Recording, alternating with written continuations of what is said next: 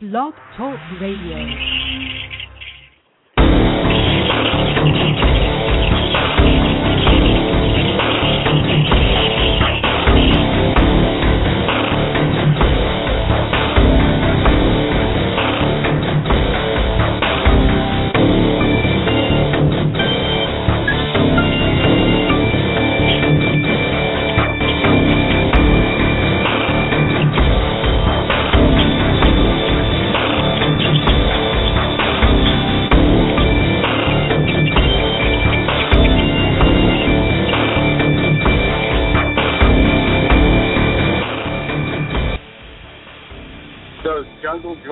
Driving me mad. This is Chuck Morse, Fairness Radio with Chuck and Patrick, Monday through Friday, 1 to 3 p.m. Welcome to the program.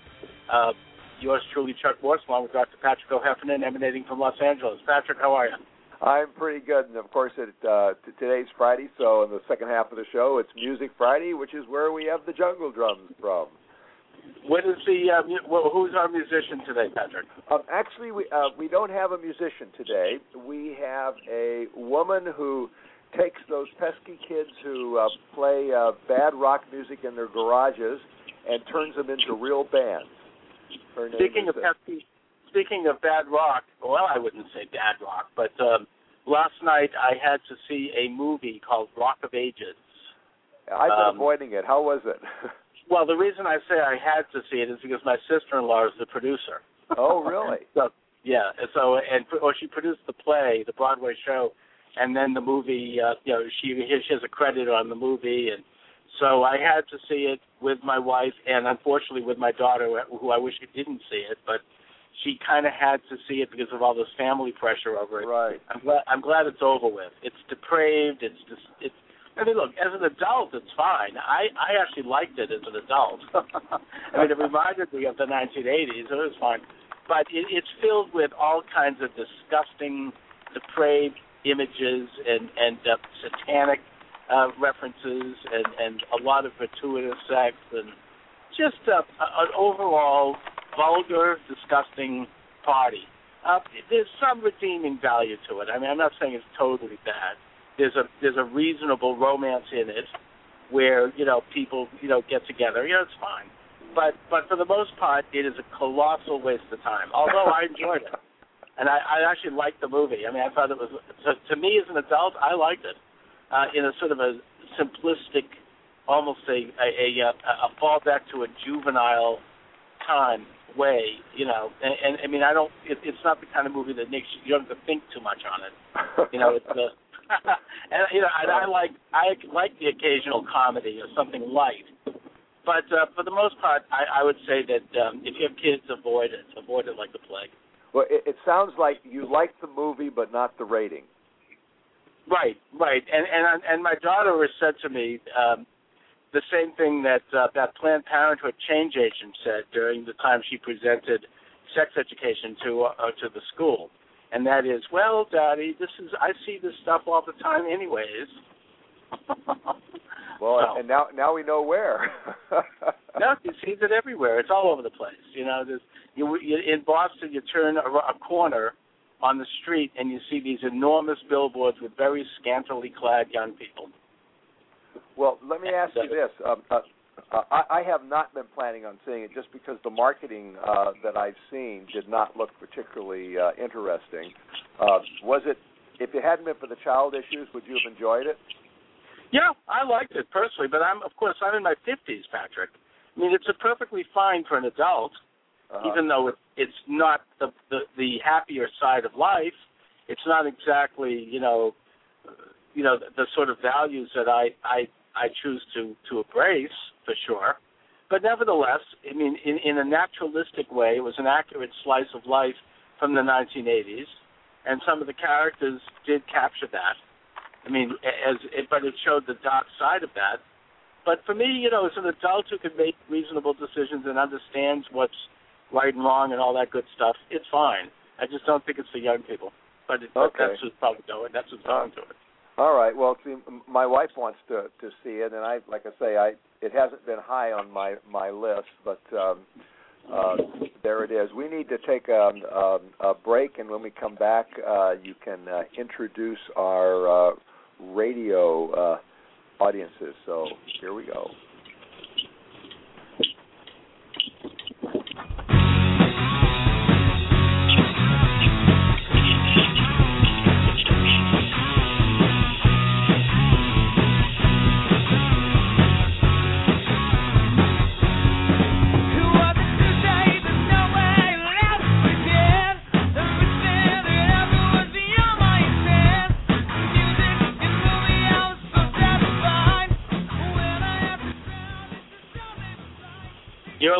Fairness Radio with Chuck and Patrick. I'd like to welcome aboard our our affiliate stations, WWPR AM in Tampa Bay, Florida, and KRK, KSKQ FM in Ashland, Oregon, along with our online partners, Blog Talk Radio, and of course our host station, Cyber Station USA Radio Network. And we are now also heard on Stitcher. You can download that for free on your cell phone and listen to us anywhere, anytime in the world. Uh, this is yours truly, Chuck Morse, and I am joined by my co-host, Dr. Patrick O'Heffernan. Patrick, how are you? I'm pretty good, and of course it's Music Friday today, and we're going to be listening. We're going to be interviewing a woman who takes those pesky kids out of the garage where they bang away on their drums and turns them into real bands. So that should be kind of interesting. And Absolutely. Um, and of course, we're going to hear some of that music. You actually just heard a little bit of it. That was Rolling Foxtrot, and uh, we'll, there'll be much more of it later on the show. Coming up, um, very interesting guest, Chuck. Um, uh, Miko Peled. Miko Peled is the author of The General Son. Um, w- w- he's going to be with us in about five minutes. Uh, yeah, in about five minutes. Um, we have to call him. He's in a hotel because he's on a tour right now. But uh, in about five minutes or so, and um, he's the uh, son of a famous um, uh, Israeli general. He was a warrior himself, special forces, and uh, today he's a pacifist karate instructor in San Diego, California. That's going to be an interesting tale, just how he got from one place to the other. Right, and you know, in many ways, he's a tip, he's typical. He's a typical Israeli, and he's a typical Jew in many ways. In that we are we're all very diverse in our opinions, and sometimes violently diverse in our opinions. Although he does take it one step further, and we'll get into that. uh, yeah, yeah, which I think kind of separates him from probably about 99.9% of Israelis, not to mention Jews. But Um, um, you know, we'll, we'll talk about how e- exactly he uh, he arrived at, at the opinions that he arrived at, or what those opinions are. Well, uh, just just so we have a couple of minutes, um, I want to hark back to something you brought up yesterday, and you you Sure. rightly um, pointed out that the Supreme Court made a decision regarding public unions yesterday, Yeah. and that, they um, could not um, uh, ask their their non members who are still who still have to uh, to pay union dues to, for special assessments for political campaigns. But uh, I fa- had a chance to look at the decision, and I noticed that um, as we talked about this yesterday, that they also decided that um, union, or rather non-union members had to opt in rather than opt out of donating to political campaigns. And I thought that was kind of interesting because when I went through the briefs, that wasn't one of the issues that was being briefed. Uh, and when I looked at the uh, oral test, the oral testimony, none of the uh, the plaintiffs or the defendants ever talked about that issue. That simply wasn't on the uh, the table. So once again, we have an activist conservative Supreme Court deciding an issue that's not in front of them just because they wanted to. And in fact, um, two justices, Sotomayor and um, uh, Kennedy, um, actually pointed out that this was not something that they were asked to decide, and that uh, in the future they would prefer to have the opportunity to hear oral arguments before the majority makes a decision on something that was simply not in front of them. And a number of pundits have pointed out that this puts the Supreme Court in the position of being able just able to reach out and decide on anything it damn well pleases without waiting for a case to come up, and that's a uh, a very dangerous activist court. That makes it that turns it into essentially a um, a legislative body, which of course makes it unconstitutional. Well, you could say that about Roe versus Wade too, Patrick. And also, by the way, I agree with you they what they did was they they put in the, the important thing. The 99% of that decision was the decision itself, which was does a public union have the right to forcibly take money out of people's paychecks who are not even in the union without telling them, and then spending that money on political friends? That was the important decision. The sidebar issue that you bring up, which was whether or not they should have an opt-in, what the Supreme Court was doing there was they were simply coming up with a reasonable way in which people could you know, and you're right, this should have been done by Congress to the degree that it's done at all, which is how, you know, to solve the problem. And I think they'll probably do that this, with the health care too, bill too, which is exactly now that they've stated that it's unconstitutional to force people to give money to a political campaign without them knowing about it, which is the main issue of the case, and which they did decide on, and which Sotomayor agreed with them on. The the question was how then do you allow for the public unions to actually function when it comes to getting this money? And you're right, they shouldn't be deciding that. They shouldn't be looking at solutions to the problems. That's a political question. But this constitutional question, which was the majority of that case, was clearly decided in, I think, in favor of the Constitution. And I can't understand how any Supreme Court justice could go against that. They can, of course, legally, but to my way of thinking, I can't understand how one could argue that it's constitutional for a public sector, for in the public sector, a union to take money out of people's paychecks who aren't even in the union and give it to political campaigns. So we should be very grateful that at least these people have enough common sense, let alone patriotism, to understand that that's unconstitutional. Well, I don't necessarily disagree with that. What, what I'm mm-hmm. what I'm uh, upset about is the fact that this is the second time now that the conservative majority on this court has decided a case that was not in front of them. The first one, of course, being Citizens United. And uh, this, this to me is a very bad precedent. The court should not be making legislative decisions. That's no, not its job, whether it's liberal or, or conservative. We don't disagree, but the point is they did it just because they were trying to come up with a political solution once they made the constitutional decision. And no, that should be done by legislatures, if at all. I don't think there should be any means by which I mean, I suppose if somebody wants to donate money privately to a public union and give the political, they should. But you know, I don't even think the government should be giving them enough anything. I mean, but yeah, I mean, they they definitely try to. If anything, they were trying to be more liberal by trying to ameliorate the fact that they had made this decision. And I don't think they should be doing that. That's like an extra, but that wasn't the main case. The main case no. clearly was a constitutional question, no. and I can't understand how anybody could decide against that. Well, and and they didn't. Um, but uh, yeah yeah, but uh, I, I just hope that uh, the conservative majority stops making law and stops being so activist because well, I hope they all stop making. Law. I would hope they all stop making law. You know, we talked about the the ruling about school prayer. That was a that was a, also an activist decision. I mean, there was nothing in the constitution. There was nothing in New York's state prayer that was violating. It was not a, a, a, a, uh, a it was not a congressional decision. So, you're right. I mean, they shouldn't be doing any of it. But well, this wasn't a direct decision. This was just a sidebar to try to ameliorate the direct decision, which was in which was what was in front of them and which was yeah. blatantly unconstitutional. Well, the New York prayer case, that was the case in front of them. In, in this particular case, as you said, this right, wasn't but they should never have taken. Yeah. They should never have taken. If they were acting constitutionally, they shouldn't have taken the case. It was not their jurisdiction. Well, the obviously they, they disagreed with you on that one. well, the, um, no, they, the fact that they limit, the fact that they even took the case was an activist decision. I mean, that's that's like taking a case that had nothing to do with the Constitution. That's that's a point that was made by the Solicitor General, and I think they were aware of that, but they went ahead and did it anyway because they wanted to make law. Well, and they have disagreed with you, and right now we have to go on a break because uh, we've got to get a guest. So don't go away.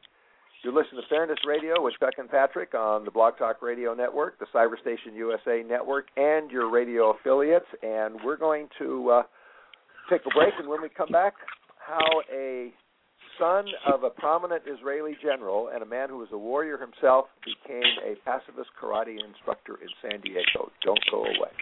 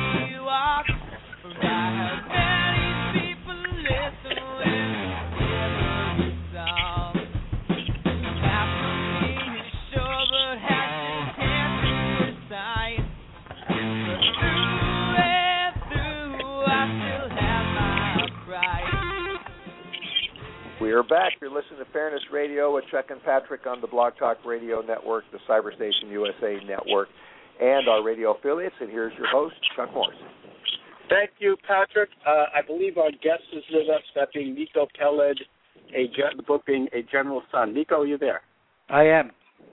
Uh, hi, thanks for joining us. Uh, your book is entitled A General Son, which, of course, uh, gives the book its um, legitimacy, if you will. I mean, it's uh, you're, you're being read because you are the son, as you say in the title, of uh, General Peled. So, and who was a, um, I think, a, a loyal officer of the of the of the Israeli Defense Forces, and a founding father, if you will, of the sovereign Jewish state of Israel. Um, and yet, uh, you've arrived at, at a very different conclusion uh, that being that you feel at this point that Israel, as a sovereign state, uh, should not continue as such, and you make that case in the final two chapters of your book. Um, my question to you is this: Firstly, did you arrive at that decision because you feel that the enemies arrayed against Israel are so powerful that Israel is going to lose, or is it a more fundamental decision? Do you really believe that the the right of the Jewish people to live as a sovereign nation is not a valid one? Uh, well, uh, you raise several issues here. First of all, the, the book is not only called The General Son, it's a General Son and then Journey of an Israeli in Palestine. And the two are uh, the two are connected. So the legitimacy the legitimacy is not only because I'm the General Son, the legitimacy also has to do with the fact that as an Israeli, I took a journey into Palestine, which is something that few Israelis have ever done. So th- there are two issues here. Um, my father was much more than a loyal officer of the Israeli army. My father was a was a general. He was a hero. He was one of the founders of of the Israeli military, and he was one of the men who is um, who is uh, considered one of the one of the planners and executors of of the Israeli army's most definitive um, most definitive victories. Mm-hmm. After he retired from the military, out of concern. Oops, I'm sorry. Can you hear me? Yeah. Yeah. Out of concern, out of concern for the well-being and the moral fiber of the Jewish state, he stated, and by the way, while still in uniform, he stated that occupying another nation, maintaining control over the West Bank and the Gaza Strip, where millions of Palestinians reside, will constitute a major a major uh, threat to the Jewish democracy. Um, he said that uh, he said that resistance resistance to Israel's control is bound to occur because the Palestinians have their own uh, you know have have their own political uh, you know they, they have their own political desires for independence. Uh, they have a willingness to live in peace with Israel, as as was proven by Israeli intelligence, and that if we if we don't do this, the Israeli army will turn into a brutal occupying army. Over 45 years later, Israel had invested billions of dollars into the West Bank uh, to bring Jews there, and making the, the, that conquest, making the occupation of the West Bank irreversible, and in fact creating what he was afraid would happen, and it actually has happened, a de facto binational state. In other words, the state of Israel is one state, but it governs about 5 million Palestinians and about 6 million Israelis. So the, the state of Israel governs two different populations under different laws, um, maintaining a brutal regime against the Palestinians, because the Palestinians obviously resist, uh, wanting their own freedoms, um, and the legitimacy for a Jewish state, for a predominantly homogenous Jewish state, in a country where half of the population is not Jewish, that legitimacy is lacking. I do not see that legitimacy. I see mm-hmm. far more. I see. I see the transformation into a into a democracy where everybody has equal rights. Everybody that shares the land also shares in the state as as as far more legitimate claim.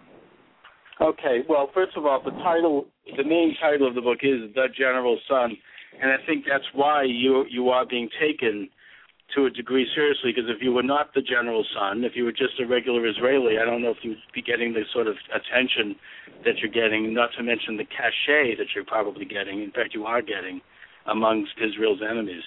Now, as far as the uh, Israel's occupation of Gaza, of uh, Judea and Samaria, that's a legitimate issue where people differ. But what you're talking about in this book, when you talk about uh, occupation, what you when you talk about your you know, solution, as it were, and I hate that word, is uh, is uh, that Israel's occupying Tel Aviv and Israel's occupying Haifa. You don't believe that Israel, as a sovereign Jewish state, should continue. It's that simple. Well, Israel is occupying Tel Aviv and Haifa. Um, that entire country had a different name until about 65 years ago. It was called Palestine. It had an entire population called Palestinians. It had a culture. It had a it had a middle class. It had all the makings of, of, of a state to be. Um, and then in um, between the end of 1947 and the end of 1948, um, the the Jewish forces made uh, were able to conquer 80% of that country, uh, forcibly exile almost a million people, and destroy upwards of 500 towns and villages. So yes, I certainly claim that that entire country is occupied Palestine. There's no question about that. Okay, and well, what happened with you, you like to call it Judean how, how is it that you ended up name. not okay. only embracing the um, the Palestinian Arab narrative on this topic, but I think exaggerating even that. I first of all, I've never heard the figure that there are five million Palestinian Arabs west of the Jordan River. And I also have never. You know, ben, I suggest you educate yourself before you before you embark on an interview like this. No, I have educated myself. No, I, I I, you have. Yes, I have. I've looked at Okay. the Israeli government's figures on that, and I've interviewed many people on this topic. And it's Uh-huh. not five million. It's not five Well, million. that's neither here nor there. Look, there are about a million and a half Israeli uh, Palestinians within the state of Israel, and there are about three and a half. Uh, there are a million and a half Palestinians in Gaza. That's three, and there are a little bit over two million Palestinians in the West Bank. So you do the math. No, I, I again, I, I those are not the figures I've heard. So what are the figures know, that you've heard then? The figures I've heard is far less than that. And well, what uh, are the figures that you heard? How many I've how many heard- Palestinians live within Israel, as far as you know? As far as living within Israel, how many? Well, how many Israeli Arabs? You mean? Um, So I don't you can think call them Israeli Arabs if you want, I- but they're Palestinians, Yeah, they're I- I- citizens of the state of well, Israel. they're Israeli Arabs, and I, I haven't heard that figure being a million. But you know, let's not what get did off you hear? here. What did I you hear? I don't really remember what I heard. Well, then that's an we can- important figure because if you're not familiar Thank with you. the facts and the figures, then it's hard to conduct an intelligent conversation. All right. How many uh, people do you we- think live in the Gaza Strip? What have you heard? Why, why, why don't we just say I'm wrong here and I'm making it up and move on to the next because this is okay? a key I- issue. because see, the problem have- in America. Listen, we only look, have look, I don't want 45 I don't want to get into too much of an argument. minute. We, The problem we in only, We America- only have 45 minutes here for an interview, so I don't want to waste time on No, no, on it's not a waste of technical time. matter. This is the key issue. I, Listen, no, the the key, issue is that you don't recognize Israel's uh, right to exist as a Jewish sovereign state. That's the key issue. That is one and, issue. And But the no, key- well, that issue has to do with the issue that. I, that, I don't see No, any other issue you, you have to either look. You either conduct an intelligent conversation based No, on based on facts, and if you're not familiar with the facts, you shouldn't be the one conducting this this this interview. This is a serious Right. lack of understanding had- of the situation. If you are not familiar with the numbers of people who live on the land, there is no way that you can understand the conclusions of, that I reached. And the problem in America is that Americans, by and large, live in a state of myth. They do not know the facts. Right. They Well, do not know the facts. They do not take the trouble to know add- the facts, and they follow the myth. And people like yourself are are, are, are propagating this mythology. If you don't All right, understand then that almost 50% of the for the sake of the population are Palestinians, then you don't understand the problem. All right, then let's say there are 10 million Palestinian Arabs and 5 million Jews, okay, just for the sake of argument. You Okay. still don't recognize Israel's right to exist as a sovereign Jewish state. That's of course not, issue. because half of the population is not Jewish. You can't have a Well, Jewish state when half the population is not Jewish. I take the position How can you have a Jewish Israel, state when half the pop, more than half the population is not Jewish? Is that is, you can, I You- suppose, but it won't be democracy. Well, first of all, you do have a sovereign state, regardless of the population. That is the Jewish sovereign state. You have it. It exists, in case you haven't noticed. So it's It there. exist, but I'm saying it's The not a question is- legitimate. the but, it, but question it's, is whether or not- it's illegitimate. No, I mean, I, I support You can't have a legitimate claim to the land when you when you when you're only half the population. That that that doesn't make Well, sense. first of all, it, well, it's what it's the it's as the Israelis like to say. Assuming you're right, it's the facts on the ground, and I support the Zionist enterprise. I support. you the can right support any enterprise people. you want. The fact of the matter is that the Zionist enterprise accepted a notion of returning to the land of people that were gone for 2,000 years, and perhaps that is acceptable. And today it is certainly the consensus, but refuses to accept the return of, of refugees who were exiled, who are still alive only 65 years ago, back to their homes. So you So I mean, we're talking about a double standard here of absolutely unbelievable proportions, and you're willing to accept that. That's your right. But the issue here is not politics or opinion. The issue here is values. You, so And if your values then- say that that's okay, that's yeah, fine. that you can't my argue value. That's right, and I would argue that value. And by the way, I argue it with a respect for the Palestinian Arab position. I don't, I, I don't in any way discount that. I mean, I have a problem with you because you're an Israeli Jew, but I've interviewed many Palestinian Arabs who I think have a legitimate case. My argument simply is this: the Israeli case, the Jewish case, is the better case. It's not a matter of whether or not the Palestinian Arabs, whether they were there uh, before the Israelis or not, which I actually don't think that's quite true. I think that they immigrated in around the same time as the Europeans. Okay, well, look, if you if this is your foundation of understanding and facts on the ground, I'm telling you seriously, you should not be conducting this interview because you are absolutely out of touch. You don't you know how many people live there. You don't know when they got there. You don't know who's Oh. who, and you mean to I- argue with me about some, of a book that I just wrote, extensive research. I that- took extensive research with the background that I bring to the table, and you're Uh, accusing me. I mean, you're absolutely out of your thoughts- mind. I mean, how could you thoughts- possibly conduct an intelligent conversation if you're not familiar with the facts? You know something? My source on that is a book called From Time Immemorial by Joan Peters. Are you familiar with that book? I've heard of it. Yeah. Yeah, thank you. You might try to, you might actually read it. It might give you an alternative view to the books you are reading, which I have I can only imagine. This is the origin. Excuse me. You can only imagine. Meaning what? Meaning, Meaning that what? you're. Me, I'll tell you what I mean. I mean you're trying to legitimate my point of view. You're trying to legitimate what I say, and Yes, you don't I even am. have facts. I mean, no, this I'm is not, this is I'm not this is a level of chutzpah. Excuse As me. I said, I that, and I've been interviewed a lot. You bring forward to the table a level a level of I, I arrogance would argue that, that I am sorry to say is really your unprecedented. research and your narrative is based upon their side of, of what is a civil war in Palestine between the Jews and the Arabs, and it's an ongoing civil war. You have taken their side on it. That is I have not. There is no their side. There's only there, the, the, There the side. The side is the side of people who either believe in peace and justice, or the people who want to allow the expansion and the oppression and the apartheid regime. And this is a value issue. It's not an opinion, uh, or, or it's not an opinion issue.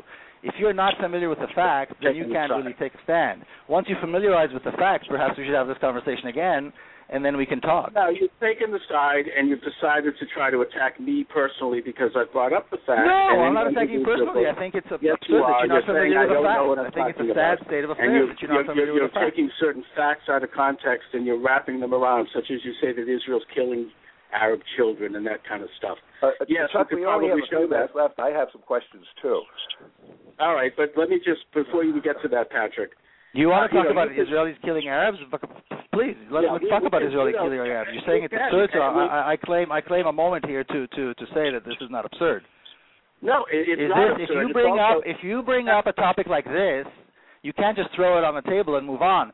That is a key issue here. The legitimacy of the state of Israel has to do with the number of people on the ground. The legitimacy of the Zionist regime has to do with the criminal behavior against Palestinians, killing innocent civilians, including children. And if you bring that up, you have to allow me to answer that. You can't just throw it on the throw it there as though it's some kind of nonsense and then move on.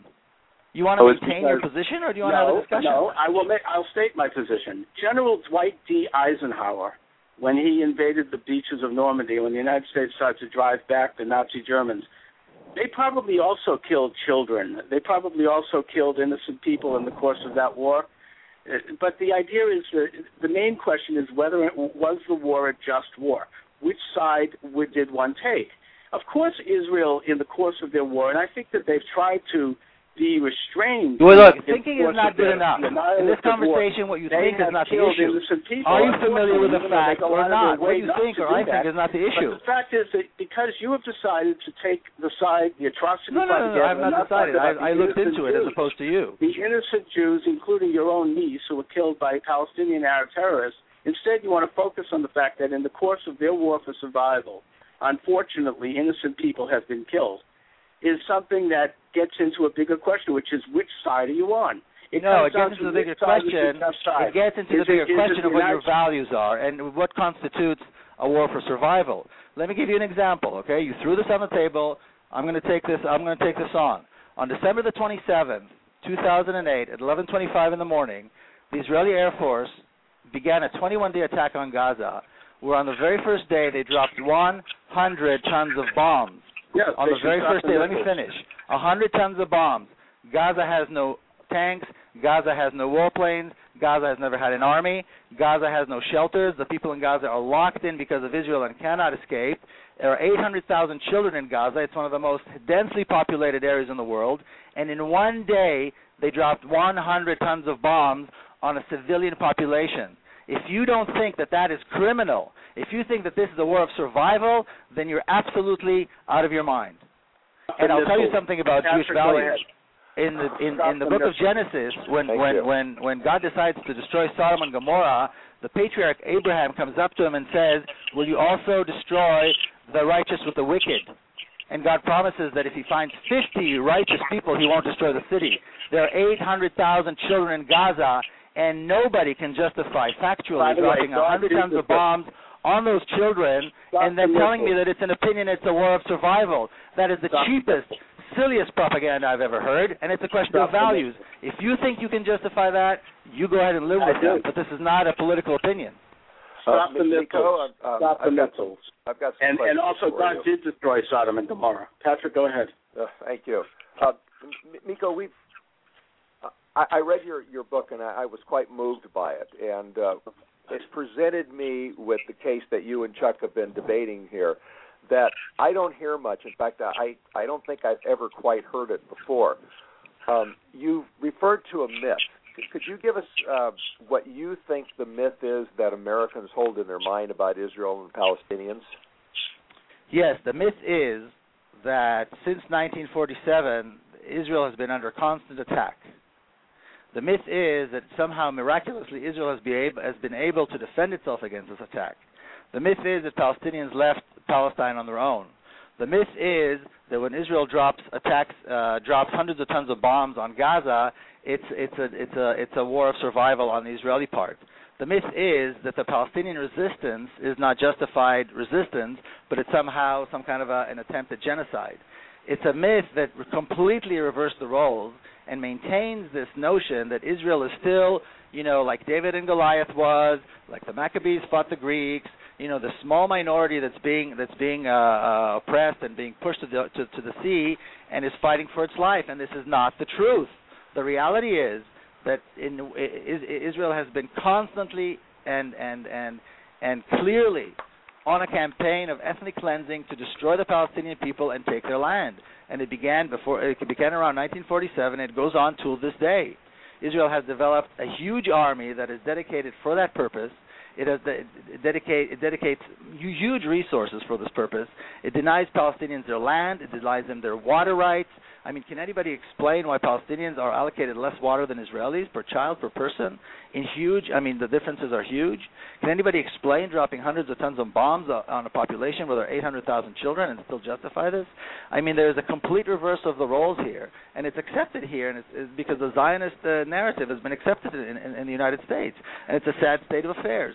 And like I was saying, telling to, uh, saying to Chuck, if he does not know how many people live there, if he does not realize what the relationship between the people is, if he is not familiar with the fact, he shouldn't be conducting this kind of a conversation. And this uh, is typical in America because uh, Americans don't know. Uh, Miko, how do you think and why do you think that this myth uh, exists in in America? Why don't Americans uh, know? Because they have completely bought into the Zionist narrative. And why? Well, I think why is is is is, is a difficult question. I mean, it's, it's one of the questions that people ask all the time. Why is America supporting Israel in such a blind and and uh, you know without condition? And that's a, that's a, that's a complicated question that I don't know the answer for that. Um, why is it why question. is it that, that Palestinians are always portrayed as as as uh, terrorists and Israelis are portrayed as victims? Is a is is a very large question. I think uh, you probably need to write another book on that. well, but, but that's a question about should. which I have no answer. That's not something I, I can I can explain. In, in reading your book, I thought back through what I have learned, and I have been to Israel also, and I'm a retired professor of international relations, so I'm I'm not ignorant of of many of, of these facts and these histories, and I sat back and I thought to myself, I have always been told that Israel is the only democracy in the Middle East, and it's America's only true ally in the Middle East, and it is to for in America's interest to always side with the Israelis. Is that the the narrative that you think is prevalent in the United States?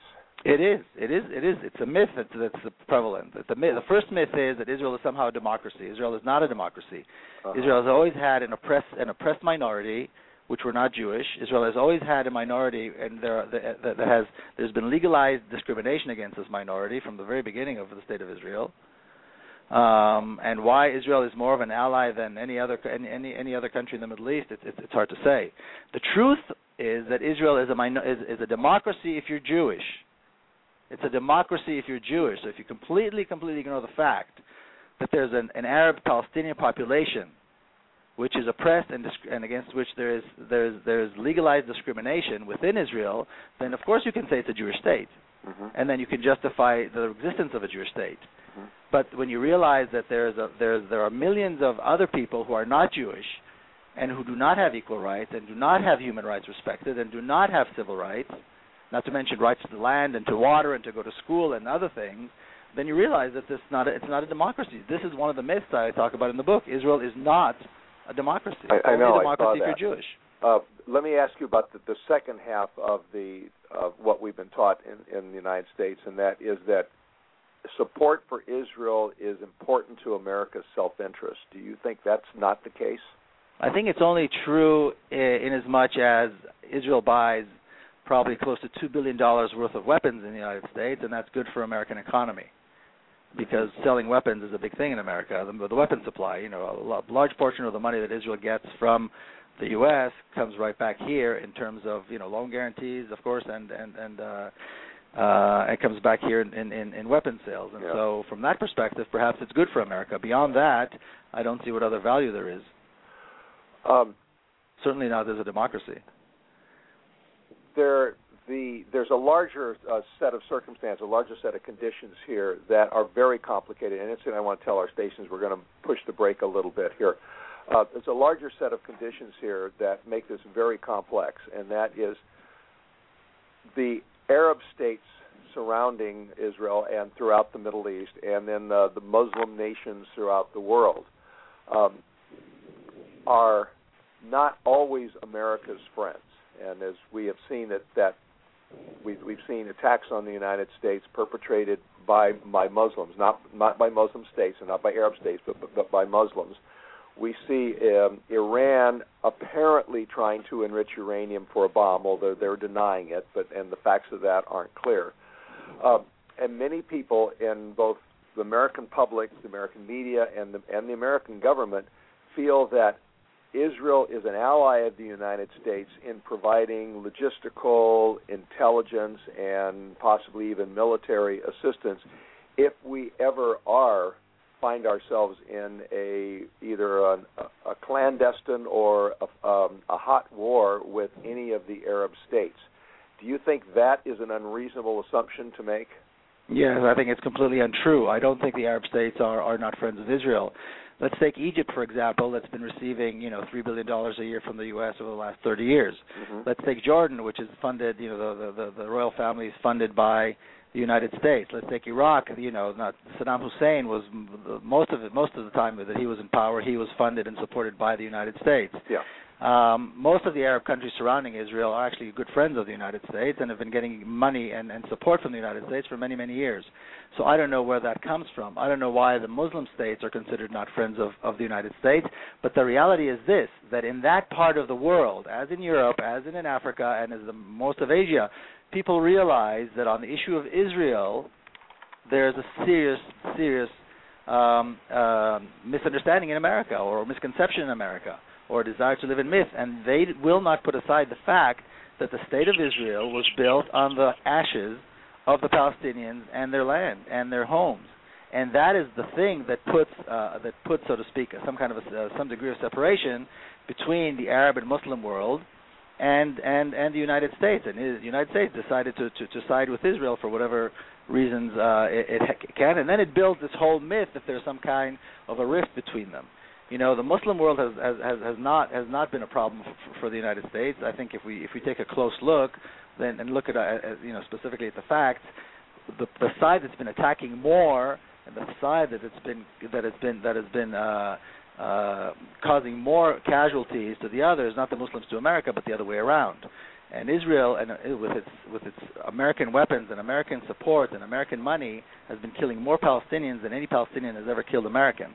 So I think there's a very, very serious double standard. There's a very, very serious kind of twisted way of looking at the reality in order to support these policies, these policies of supporting Israel, these policies of of of of, of painting and, and, and picturing the Arabs as dark and as incapable of democracies and incapable of pluralistic.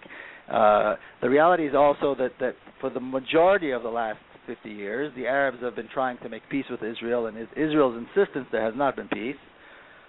The reality is also that Israel has made it a strategic objective not to make peace, but to make sure that it's the most well armed and feared force in the region so it does not have to make peace. And these are the kinds of facts that you cannot possibly be aware of unless you look at it deeply. And there's a desire in America to keep this this this very very shallow point of view on the region. You know, and uh, that also I'll say one more thing. I'll just I, Sure. because it extends to the way Americans, American Arabs and American Muslims are viewed. I mean, there's this whole notion in Congress. There's this Peter King thing. You know, in, in the last year, I believe there were 14,000 murders in America. Not one was done as a con- as a result of of of, of Muslim extremism. You know, out of five million, and I believe there are about five million Muslims in America, how many were actually caught? How many are actually were were were, were indicted and sit in prison that for for for things that they for for for terrorism in America? Very few, maybe a handful. And if, and even their convictions are are in question. So I'm saying that, that there's a no there's a desire here to adopt the Zionist narrative and then to expand it here in the United States at the expense of an entire not just the Arab and Muslim world, but the Arabs and Muslims within America. Well, let me ask you this: um, uh, what Patrick, call, do I get another question here or not?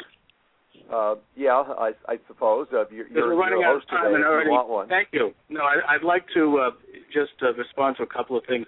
First of all, again, Nico, I would urge you read the book From Time Immemorial by Joan Peters, an American uh, diplomat. Um, worked for CBS, you know, pretty, pretty, not not necessarily someone with an axe to grind. Um, and maybe we could come back after after you read that. Um, I agree with you that the United States has no strategic interest in supporting Israel, never did, um, and that is one of these narratives that's false. Israel has no oil. Israel has very little money. Um, you know, there's always been a, a, a group in the American establishment, especially at the Council on Foreign Relations, going all the way back to um, George Marshall, that would rather have just flushed Israel down the toilet because they could make a lot more money with the oil-rich uh, and, and mineral-rich Arab states.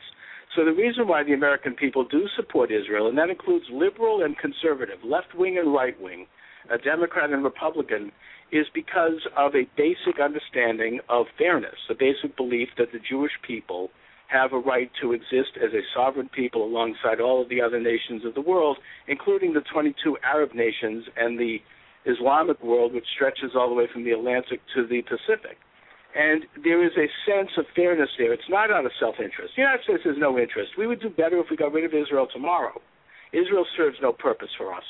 It is a moral issue, and it is, a, it is frankly a Judeo Christian issue, too. Uh, real quick, uh, you're listening to Fairness Radio with Chuck and Patrick on the Blog Talk Radio Network, the Cyberstation USA Network, and our radio affiliates. And we're talking with uh, Miko Peled about his book, The General's Son, A Journey of an Israeli in Palestine. Miko? Chuck, I still haven't heard a question. I'm not asking you a question. I'm making a statement here. Oh, I'm I thought there was a question because you said, "May no, I, no, do I have, do I, am I going, can I ask a question?" I, I am a host and you here, a and making, let me let me yeah, let me you respond to your statement then.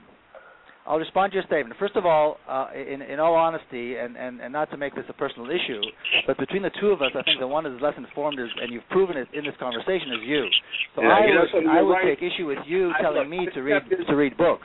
I think you're the one who is definitely at the very two minutes, very first two minutes of this conversation, have you've proven without any shred of a doubt that you are less informed than I am. So your, all your recommendations, you know, uh, set aside, I? I suggest that you educate yourself first. Now, as for as for the fact that Americans, liberals, and conservatives um, support It's, Israel, uh, that is true. statistic, and I But this is because this is because there's a serious lack of understanding and a serious lack of, of knowledge that exists in the U.S. When Americans learn of the human rights violations and the criminal brutality with which Palestinians are treated by Israel, that hear that. support will dwindle. And I think the No, people that will lead this the people that will lead this are going to be like American. Jews. American Jews are going to be the first ones to ask uh, the U.S. to stop supporting Israel once there's that, a clear understanding of the brutality of the Israeli regime Yeah, against you the have no evidence of that. You have no evidence that the support by you're right. Probably American Jews might be a little more vulnerable to that kind of propaganda, but you have no evidence of support. This is not propaganda. Excuse me. You know, from the very beginning of this, you have been entirely hostile, chick, uh, Chuck. This is absolutely nothing to do with propaganda. It's if you want to have a, con- a conversation, educate Atrocity yourself, and then we'll talk about the facts. There is It's not a single, not a single, not a single, not a single claim that I have made in the book or in your in my No, conversation with you, you said you- that is not again, based on fact. And if you don't like that, don't call it No, propaganda. I- Admit that you're ill-informed. And I'll No, say one more thing uh, about Judeo-Christian values. Uh, I'd That like is to the ask biggest- uh, we a little bit about talk about facts here. we could talk about facts. Hold on, on let me both finish. Let me finish. I'm replying to your You- comment you- here. Hold no, on. no. You, You mentioned you- Judeo-Christian values. You know, I- up until about 40 years ago, there were no Judeo-Christian values. The Christian value was to destroy Judaism in Europe. So this whole notion of nonsense of Judeo-Christian values is completely, completely absurd. It's this No, new conservative notion that somehow Jews and Christians have something against Islam. There are far more values that that, is, that Jews share with Muslims than they do with Christians.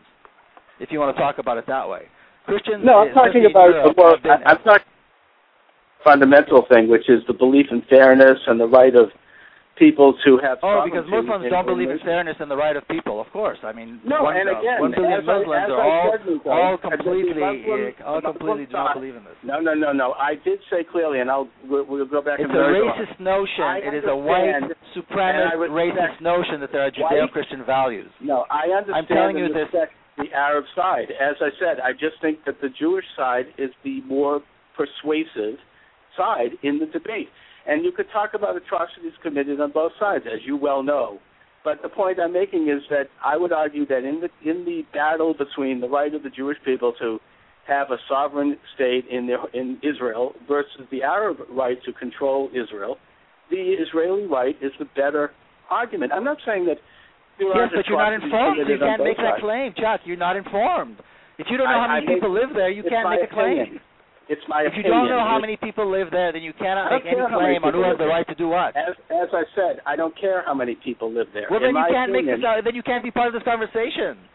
If you I- don't care how many people live there, can. you cannot be you part know- of the conversation. I- no, all right. As I said, I don't care if it's 10 million Arabs and 1 million Jews. I believe in the right of the Jewish people to have sovereignty in Israel as a Jewish state. Okay, and what and what about the, the the millions of Arabs that live under there? They don't have a right. They have rights, and I think that they probably have more democratic rights in Israel than they do in other Arab countries. Actually, well then you're you're wrong. No, I'm not wrong about Then you're that. wrong. It's another And- one of those also, ridiculous you- you white the case that supremacist Israel- claims. Another one, one of those ridiculous white supremacist racist claims that is not true. That is that is factually not true. And again, you place yourself in a position where you make these claims as though you know something. they're it's and not- every time I ask you a question, you are They're not familiar with the facts. They're all the same race. What are you talking about? Mik- uh, Miko, You are let me read making something that you claims there and that- you don't know the facts, and you shouldn't be making claims No, until no, you no. educate You yourself. brought up race. I mean, the Israelis are the most mul- Israel's the most multiracial nation in the world, besides the United States, and, and that includes the Jewish population. My cousins in Israel are Arab Jews. They come from Morocco. They're not.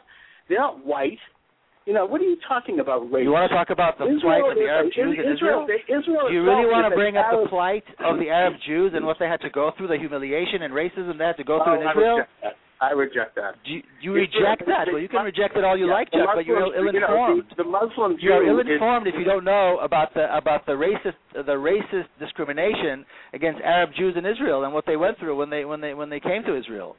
Uh, Miko, let me ask you uh, something about what you wrote here. Um, and this is a quote in, uh, from your book.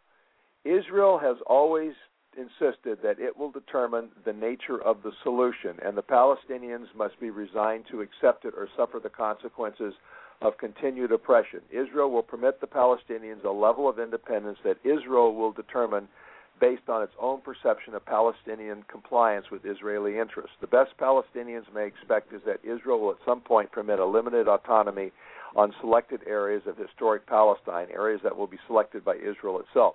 The notion that the two parties need to reach a solution as equal parties is inconceivable to the Zionist state.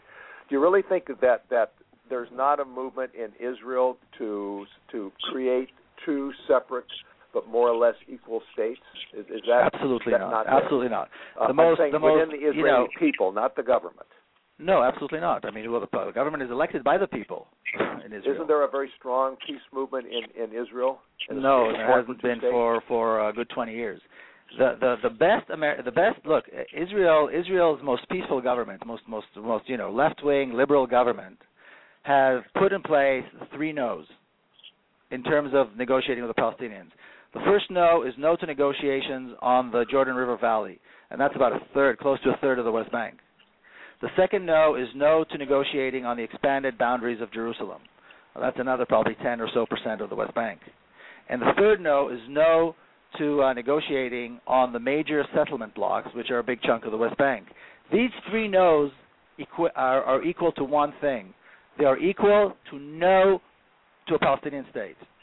The only reason, the, the first time Israeli governments were willing to talk about the creation of a Palestinian state, which was in the early 90s, was when they knew for a fact that the facts on the ground will not allow it. And those facts on the ground were created by successive Israeli governments, many of them, of course, labor. The facts on the ground, the settlements, the billions of dollars of investment, the cities, the towns, the highways, the malls, make it an absolute impossibility that a Palestinian state will ever be created in the West Bank. And once that was accomplished, that is the first time you hear Israeli politicians actually agreeing to a Pal- to talk about the creation of a Palestinian state, but always bringing into account those three no's. Well, as as Chuck rightly points out, Israel is there and it's not going away. So, at, at, at a practical level, if you were able to uh, de- define a solution to the Israeli-Palestinian tension, uh, what would you what would you want to see happen there? No, I, I disagree with you. I think the Jewish people are there, and they will be there, and they have a right to be there. I think the state of Israel, as a Jewish, racist Jewish state, cannot does not have any legitimacy.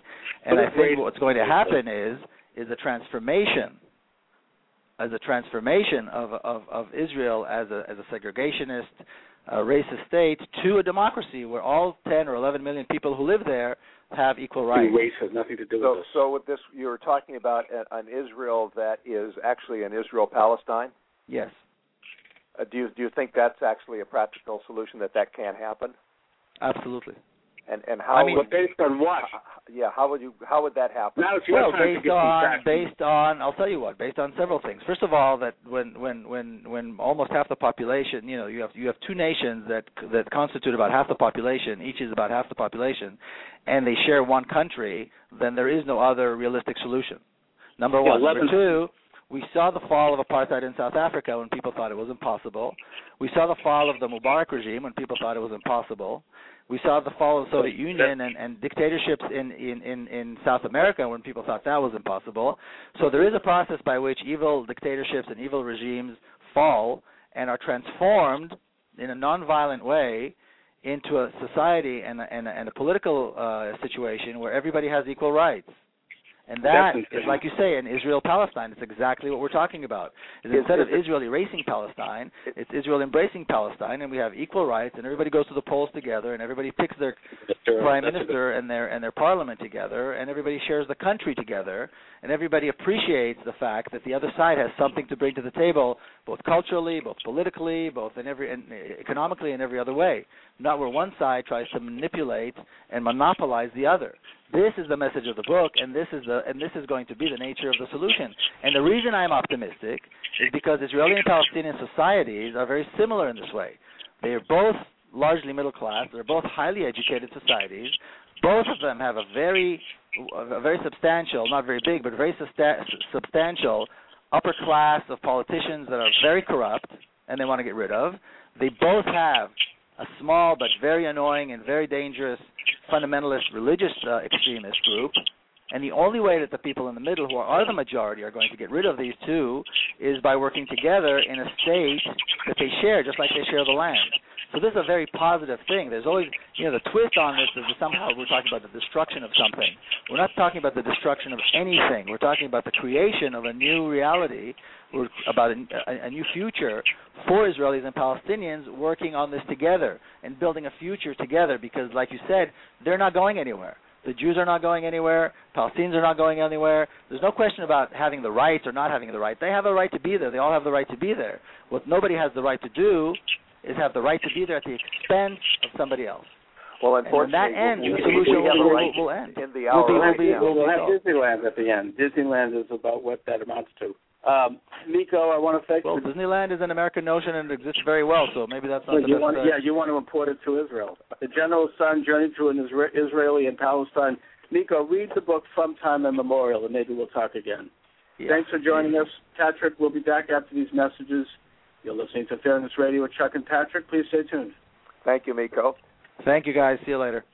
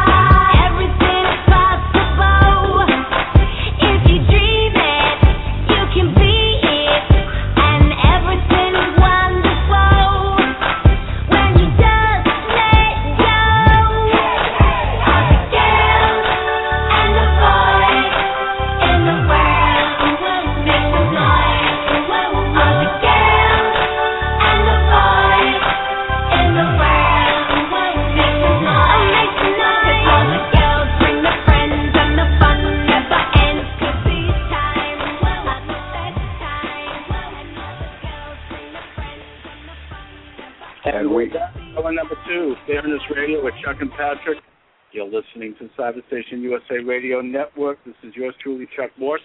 Uh, and uh, we're joined, of course, by my co-host, Dr. Patrick O'Heffernan. Patrick, we just had on Nico Peled, the author of The General's Son.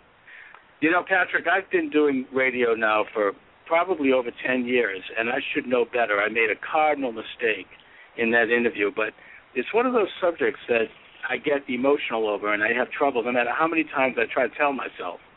Um, I allowed myself to get sucked into a uh, a technical sidebar issue that in which he then used that as a way to attack me, and then that became the subject. And that's uh, and you, whenever you're dealing with a propagandist, no matter whether they're left or right, it doesn't matter.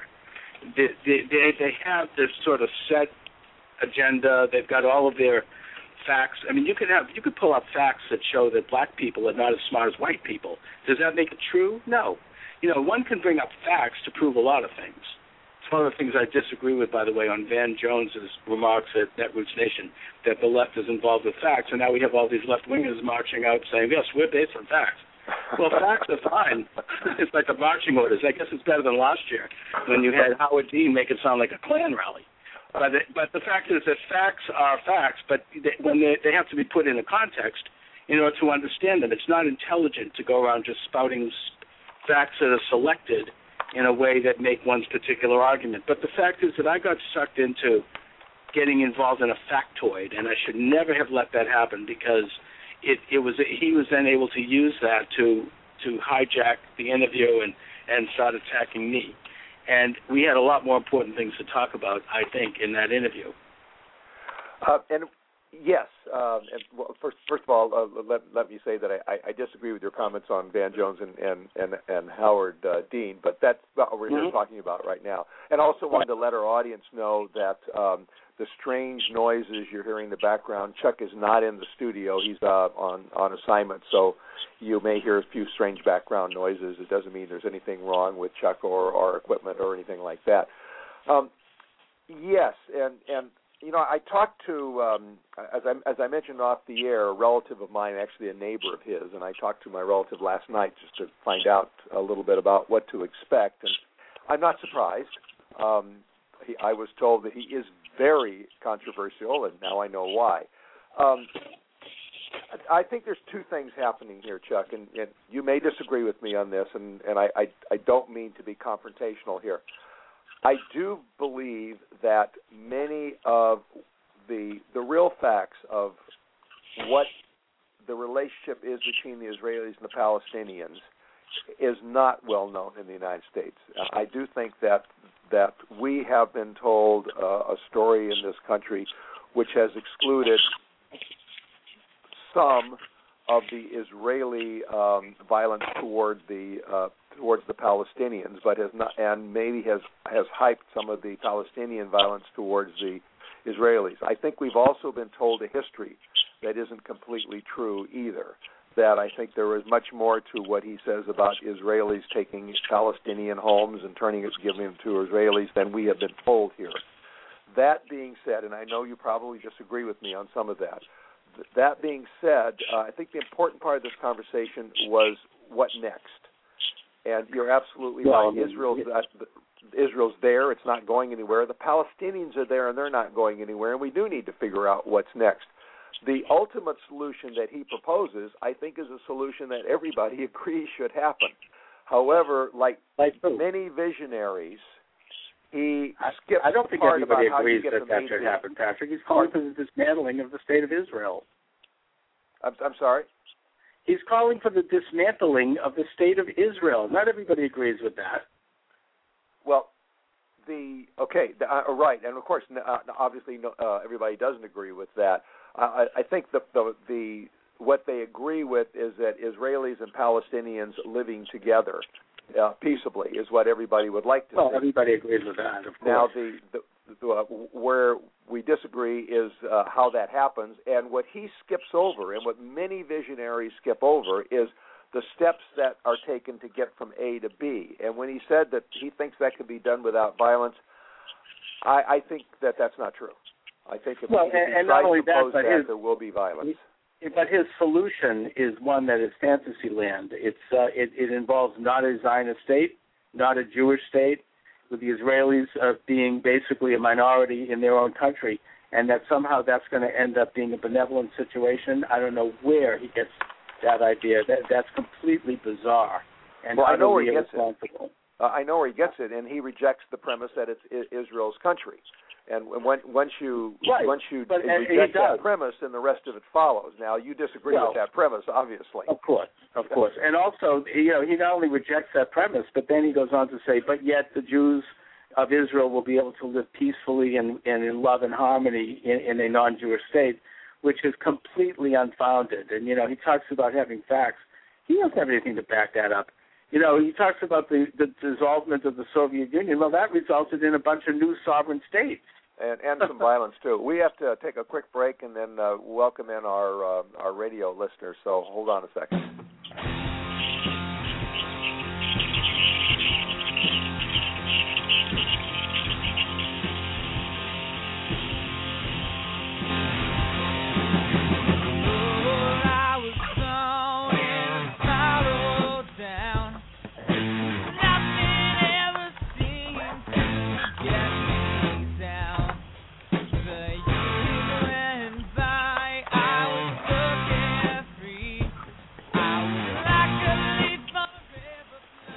And we are back.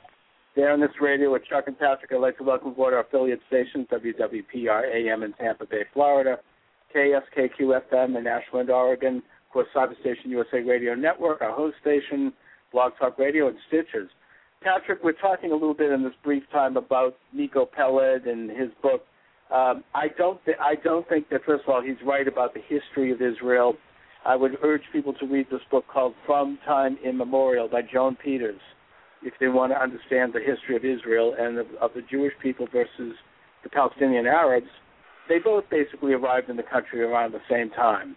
Uh, you know, the Arabs came because they wanted to um, profit from the new economic opportunities that um, the European Jews were bringing. And also, there was a huge influx of, of Jewish Arabs, including my cousins, into Israel who were just as Zionist as the Europeans. The Europeans did not invent Zionism. It was very much an Arab Jewish phenomena.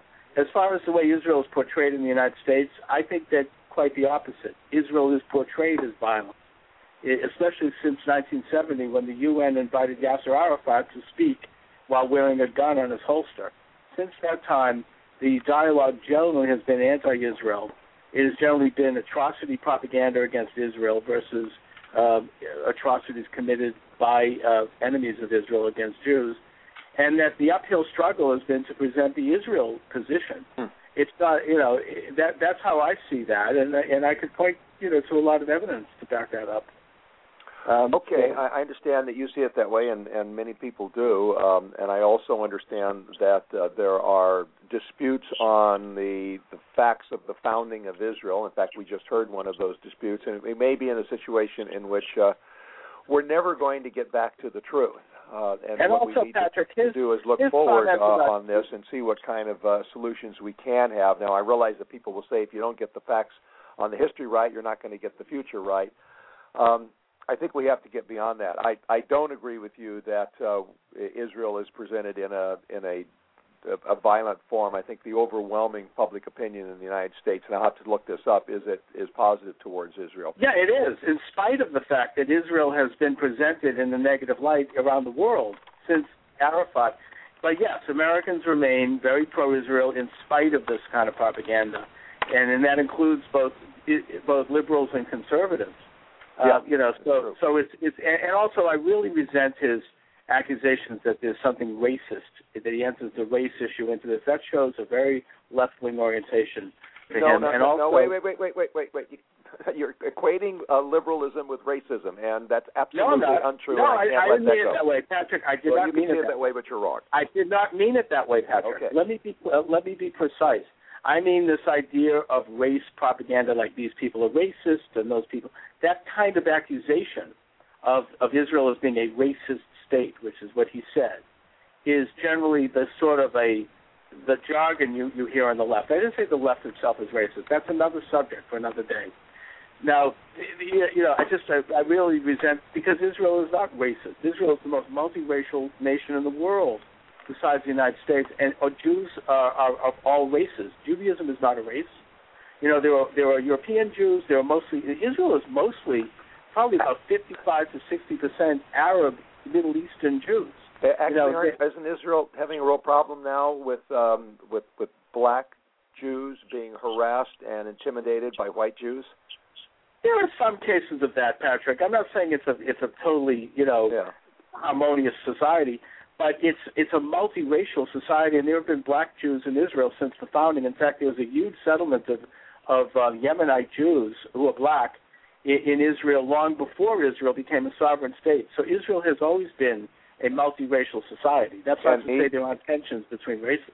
And the Ethiopians uh, Jews, of course, are some of the oldest Jews in in in, In the world. The earth. They go. That's right. They go back to they they trace their ancestry back to Solomon, according to their own legend. So I mean, this this is this kind of cant is really, you know, it, it shows that he's he's into some kind of propaganda.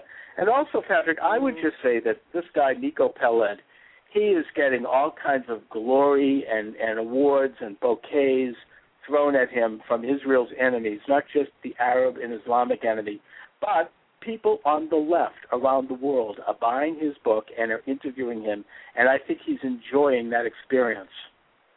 Well, of course, of course he would. I mean, you enjoy being interviewed about your book too. I mean, Yeah, but I'm not- what I'm not- I enjoy yeah, being wait interviewed about my book too. Wait, wait a minute. I'm not enjoying being interviewed by my book because I'm throwing some kind of a rock and and and, and marketing it so that people like me. Because I mean, look at Louis Farrakhan enjoys his selling his book too. I mean, there's a little difference here. I'm talking about the fact that he's enjoying the attention and the accolades that he is getting, and no one's giving me any accolades, believe me. Well, well, but they should the be. attention well but they don't because i don't i don't do this.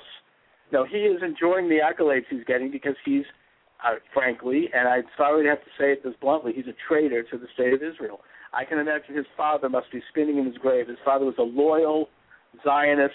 You know sure way they they, they you know he was had differences of opinion on on issues of what to do with the west bank but he wasn't he wasn't calling for the destruction of the state of israel he wasn't referring to tel aviv and haifa is occupied which Miko Peled did on the show. That's not his father. His father was a devout Israeli citizen, and it's this is really you know he's been taken into this. This is this is by the way typical by the way of a lot of children of famous people. I mean I've seen this before. Okay. Well, uh, back to topic at hand. Um, I appreciate the fact that we gave him time, and I also appreciate the fact that there is another story to tell that we here in the United States tell, uh, hear about Israel. Um, I think that his idea for the solution is never going to happen, and his, his, his thinking that it could ha- that it could happen without violence is uh, highly naive. Um, but it, but I think he's on to something in saying that if there are six million Jews and five million Palestinians, at some point I this think is going to be a well. Uh, I'm going to I'm going to accept his numbers on on that because Look uh, into it, Patrick. he- Look into that. uh, I, I will. Um, uh, and one of the reasons why I've, I, I accept that to some degree is because I'm, I'm hearing things out of the Israeli government ab- ab- about the uh, the problem, and also from my my Israeli relatives too. But I, I, I that this is going to come to a head, and if in fact uh, half of the of the population of the land of Israel is not allowed to vote and not participate in the political uh, process, his charge that Israeli is not a true democracy is has, carries some weight to it too. And we all know, um, maybe we don't, but um, that countries that attempt to suppress populations, or countries that have populations that feel they're being suppressed, whether they are or not, go through constant turmoil, and sometimes they don't last. And I think that um, we do have to continue to look at how the Palestinians and the Israelis are going to begin to live in peace. And both sides need to make uh, some concessions on that because, in the long run, if they don't live in peace, it's going to be damaging for Israel too. And that's just my opinion on this. said that Israel is not a democracy, and then he went on to say that Israel is a democracy for Jews. I would simply point out, and by the way, that's not true either, that Israel, but the very fact that Israel is a democracy for Jews makes Israel a democracy compared to every other Arab and Islamic state. Of course. So I mean, he- No, but I'm just saying that he did. You know, he was say, he was speaking both sides there, and also Arabs. The Israeli Arabs do have the right to vote, and they do vote, and it's a pretty prosperous and successful group of Israelis. This whole idea that they're somehow oppressed that do the Palestinians in Gaza have a right to vote? They voted for Hamas, didn't they? But do they have a right to vote in Israeli elections? Yeah, they had a right to vote, and they voted for Hamas. In Israeli after elections, can they vote no, for the Israel, Israeli after, Prime Minister? After, after Israel withdrew from Gaza and handed it over to them on a silver Yeah. platter and, and ethnically cleansed it of all of its Jews and gave them tens of billions of dollars, yeah, they had a vote, and they voted for Hamas. And then they started lobbing missiles. And he's also wrong about this idea that Israel bombed, dropped millions of tons of bombs on Gaza. That's completely false. He said 100. Israel actually. went out. We should have on some people who actually were involved in that operation, which I he's think- living. He's there uh, teaching karate in San Diego. He hasn't been in Israel in 20 years. The people Oh. that were there were dealing with 6,000 missiles being fired from Gaza into Israel, and Israel put the lives of its own soldiers at risk to avoid as many casualties as possible in their attempt, and a successful attempt, to get those missiles out of Gaza so that they would stop firing them. That Well, was an like- self-defense. It sounds, Chuck, like that something you said early on in the interview was correct. That um, he, as we all do, uh, selected facts to back up his case. We need to take a break. Uh, no, we don't need to take a break because our next guest isn't on until um, uh, for another 15 minutes. Just let me tell our our listeners that uh, they're listening to Fairness Radio with Chuck and Patrick on the Blog Talk Radio Network, the Cyberstation USA Network, and on our radio affiliates. Now, you're very you're, you're correct, uh, Chuck. There's a lot of things in, in which he is glossing over or totally skipping um, that uh, he, that don't build his case. I still come back to how are we going to solve this problem in a way that is We're just democratic and Israel and protecting uh, protective of Israel. It's not going to be solved. And Patrick, I've given a lot of you're airtime right. to people.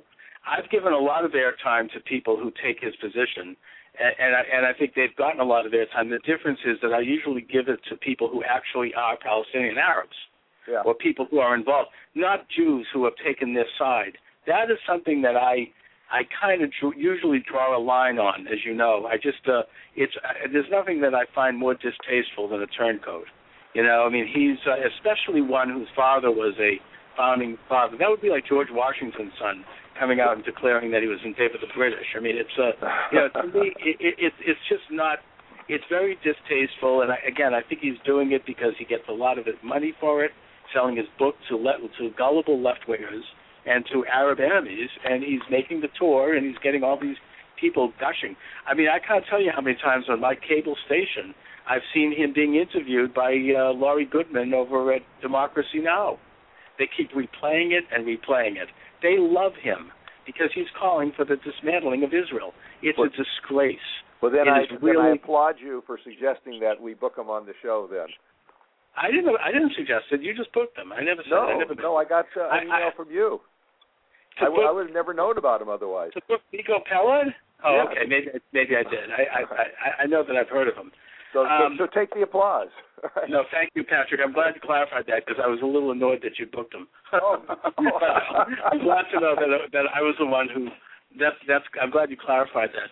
No, look. I mean, his uh, his position again. I mean, and, and as I said, if he was listening, but I don't expect him to listen, is that I respect the Palestinian position. I just don't think it's the better position. I think Israel makes a better argument for the right of the Jewish people to exercise their sovereignty in, in their homeland. And also, his history is completely skewed. There have always been Jews in Palestine. In fact, the word Palestine used to describe a Jew. You know, there's a great synagogue. There used to be. They've destroyed it since. But there was the great synagogue of Cairo, which had been there for hundreds of years, was called the synagogue of the Palestinians. Who were they talking about?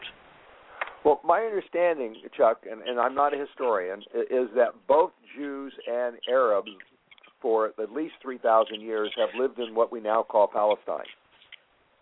Well, there have been always Jews and non-Jews in Palestine. I don't know about Arabs. The Arabs didn't come until the eighth century when um, when Abu Bakr, who was the ger- the main general of Muhammad, conquered Palestine from uh, from the uh, Romans, or from the Byzantines. Uh-huh. And uh, it was a Christian country for hundreds of years, well settled. And they then began imposing Islam on Palestine and on the entire Middle East. So no, it hasn't been 3,000 years. It's been maybe about mm, a thousand years, maybe about 1,500. And uh, the actual Arab control of Palestine has only been maybe 300 years at most. Aha. Uh-huh. Okay. All right. Yeah, it's been so. Prior to that, it was controlled by the Egyptians, the Canaanites, no, the Assyrians, the Babylonians, etc. Exactly, and the Romans controlled it for almost a thousand years, including the Byzantine, the Eastern Roman Empire, and, where it was a Christian nation. And your position is that the Israelis have have been the one common thread through all that history. Exactly, they have constantly been a population of Israel of Jews. Uh, you could call them Israelis, you could call them Palestinians. The word Palestine is just the word for Israel before it became sovereign. It's like um, it's like Rhodesia changed its name to Zimbabwe when it became sovereign, or you know Burma changed its name to Myanmar, or Ceylon changed its name to Sri Lanka. It's just that when a nation becomes sovereign, they they often do that. They change the name to something that's more generic to to who they are. I mean, the word Palestine is just. A, I mean, my, my great aunt, who lived to be 93 years old, she had a gigantic coffee table book with a big blazoned across the front. It said Palestine in big block letters, and then under it it said in script, "The land of Israel." I mean, is you know, Palestine is the name of of Israel. The Palestinians are Jews. You know, in a sense, the Arabs have expropriated that name from us. You know, it's it, it's part of I would contend a piece of uh, propaganda, a piece of marketing. Okay. Um, I guess so. I was looking at the board uh, to see if uh, Jeffrey was going to be with us. I know Jeffrey is still in, in Brazil, and it looks like he's he's not been able to call in. I know it's been it's been very uh, difficult for him. He's at the Rio Plus 20 conference there, and the last last week it was difficult, and this week it looks like he just can't do it. So for our listeners who were looking for Jeffrey Lean, he's not going to be with us today. He'll be back next week. All right, uh, Patrick. I mean, we should get an update on that Rio conference. I, I'm curious to know what's going on there at this point. Um, well, from what he said last week, not yeah. much. well, as you know, my opinion on that, my opinion on that is I hope nothing. But that's that's my stand on that. I mean, I, I mean, they could come out with some. I think the proper role for a conference like that would be to come out with some general statements about what they think is the best course forward for nations regarding environmental policy. I'm not against that but this idea of having a formal ratifying agreement, I'm against that, and I urge all nations to avoid that. Well, uh, it looks like they're not. Uh, they they may have a, a ratified statement, which is different than an agreement. It's uh, merely a statement of principles, but uh, no agreements. Of course, agreements take take much much longer and, and have to be uh, ratified by all the uh, the countries involved. Um, so I will find out from uh, Jeffrey uh, what happened. Maybe he can give us a uh, a, a report uh, next week because it doesn't look like he's been able to get a call out of uh, Brazil. And once in a while that does happen. We we just we can't we can't quite do everything, but we try. Right. But but we That's try. Right. Yeah. Well, in any case, um, it's uh, we can put aside the, the question of Israel right now and take a look at Iran. Um, sure. Have you been watching the the conference uh, with Iran? No, what's going on? Well, there's been a, a an ongoing uh, negotiation directly with the United States, uh, several other um, um, countries, and Iran, and uh, they've been trying to reach an agreement on Iran's next step. And the uh, the United States' position has been that you stop your 20% uh, uh, enrichment right now, and we will drop some of the sanctions. If you don't, we're going to add some more on. Iran's uh, position is we're not doing 20% enrichment, but we're not going to let you uh, look and see. Um, and as of this week, the Iranians have, have dug their heels in. They said we're not going to um, um, go along with what the United States and, and Europe wants, but we're willing to keep talking. And uh, you know, Patrick, it sounds to me like ominously like the same situation that was uh, the run up to the Iraq War. You know, they they didn't want to have the inspectors come in, and then they let them few of them come in to look at just this and that on this day and that day, and they kept saying we can keep talking, and there was just all this kind of a a standoff until eventually the UN had a resolution calling for Iraq to um, um, to, to let to let that happen. So I not, mean, that's not my recollection. In fact, uh, my, my recollection is that the uh, the the UN IAEA inspectors were, were were allowed pretty much throughout Iran, and they came back and they, uh, with, with a pretty thorough report, and uh, we can look that one up. Yeah, but, we should uh, look what, that what one the up. United States' uh, uh, response on this was, well, yes, you can do that, but we're but we're not going to let you stall while you uh, put more while you enrich more uranium. So if you want to stall, uh, we're going to uh, st- start making the sanctions hurt even more.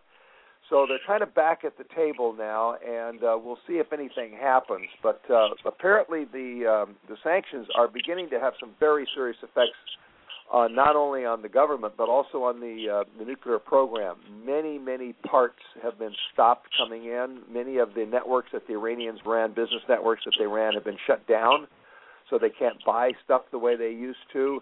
And there is some doubt as to whether or not they've actually been able to enrich that 20% that they've just kind of been leaking that as a leaking the news that they did, not the 20%, uh, leaking that to uh, to provide leverage, but they may not have actually been able to do it because of the Stuxnet virus. So that I think is kind of a positive uh, um, response there. And the other positive response is most of the Arab nations are strongly supporting the United States' uh, position uh, in the negotiations with Iran.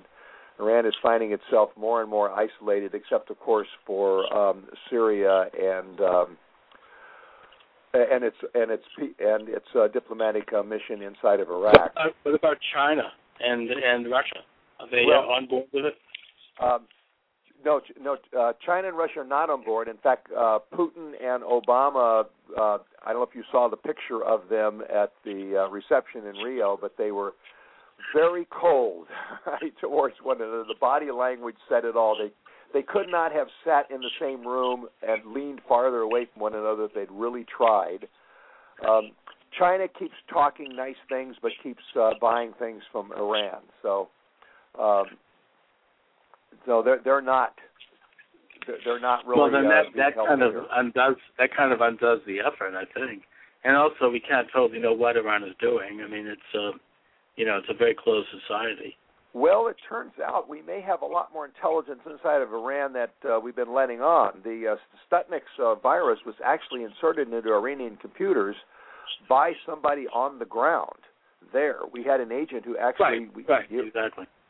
The, it seems like we get a lot more out of them than uh, we think. Uh, than than we're was letting it an on. Amer- was it an American agent?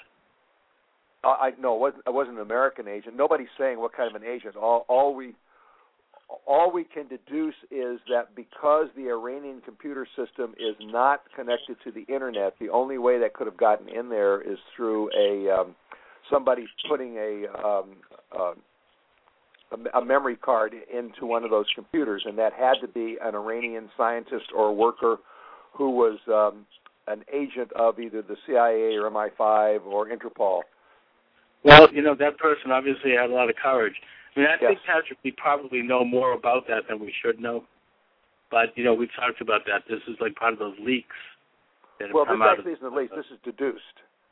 Uh, well, no, one of the, there was a leak about the Stuxnets as one of these leaks that have come out of the White House, right. and Uh, just uh, it's another subject. We don't need to talk about that. Yeah. We've already talked about that. um, But um, you know, yeah, these are very, very serious operations that should be done as, with as much secrecy as possible. I mean, it's like the Manhattan Project. It should be absolute secret. Uh, would you know, um, I'm finding out that the Manhattan Project was actually not as secret as we think it was. Um, there was Well, you know what's the, the brilliant part of that, the Manhattan Project, and you're right, it wasn't as secret as we think it was. yeah, But but the thing that made that what it was was that you had different people doing different things in different locations, and no one was told what the other people were doing, and so you had this. Except there were a few people at the top who knew what was going on. yeah, You know, you had people in uh, in Alamogordo doing one thing. You had people at the University of Chicago doing one thing. You had people at the uh, at that plant in uh, Tennessee doing one thing, and, and it just there were just uh, sort of out of context pieces of a project of which they weren't sure what they were working on, but they had very specific goals. with a couple of people at the top coordinating the overall picture. So I Yeah. mean that that's what was so amazing about the way that was done. Yeah, it was called segmentation, and apparently there was a small community at the University of Chicago that figured it out, but they didn't say anything. Um, Right. And, and I've, I've uh, because a number of my uh, professors at MIT were involved in that. Um, we read a lot of books on it. We need to take a break, and when we come back, it's going to be uh, Music Friday. So don't go away. You're listening to Fairness Radio with Chuck and Patrick on the Blog Talk Radio Network, the Cyberstation USA Network, and our radio affiliates. And when we come back, we're Music Fridays. Stay tuned.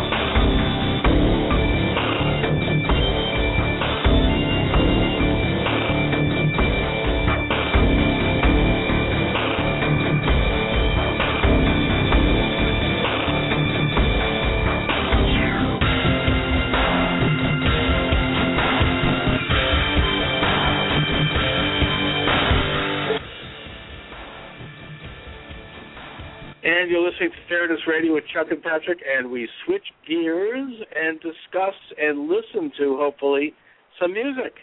And to help us do that, we're joined by Patricia Duffy. Patricia is the founder of the Music On and Up Showcase, in which over 600 young performers have participated. Duffy is also the creator of the 2011 Teens Rock America concert. Patricia, thanks for joining us this afternoon. Thank you for having me. Tell us about your uh, project. I mean, this is great. You take garage rock bands and you uh, you give them something to do. Absolutely. We try to mo- motivate them by inviting them to participate in our showcases.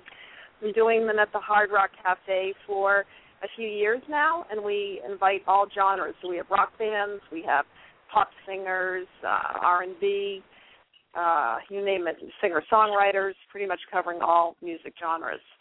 And it's just Now, a great this- motivating opportunity for them because they get to practice more and get out and, and be seen and heard by the public, which is usually the hardest challenge for these young kids. Oh, it's a huge motivator. You get a young person getting to play a gig live at a big club, these being the Hard Rock Cafes, Right. and possibly, you know, as the old saying goes, they could be discovered. right? I mean, they're Oh. record company executives. Oh, that's actually happened. We do have some management groups that come to our shows just to sort of scout the kids, Yeah. and a couple of them have actually been invited to join, you know, different recording studios locally and work on original music. So that's been exciting. But what I like about it is I kind of feel like it's a great jump start to their young music careers because right off the bat they're able to put down on their resume that they performed at the Hard Rock Cafe, which we know is not always the easiest place to perform at unless you're a national touring star. So um so that that's great. It just gives them all that extra boost that they need and they get excited and then the other you know part of this I think that's really really great for all of them is that they meet each other because in each show we have between 30 and 35 performers and they're coming in from all over the country actually. The Mhm. Last show um we did was a 14 and under show and we had some bands two bands from West Virginia come. Wow, no, it's very exciting, and Yeah. you know, it kind of reminds me of the movie School of Rock with Jack Black, right? I mean, it's uh, yeah, yeah.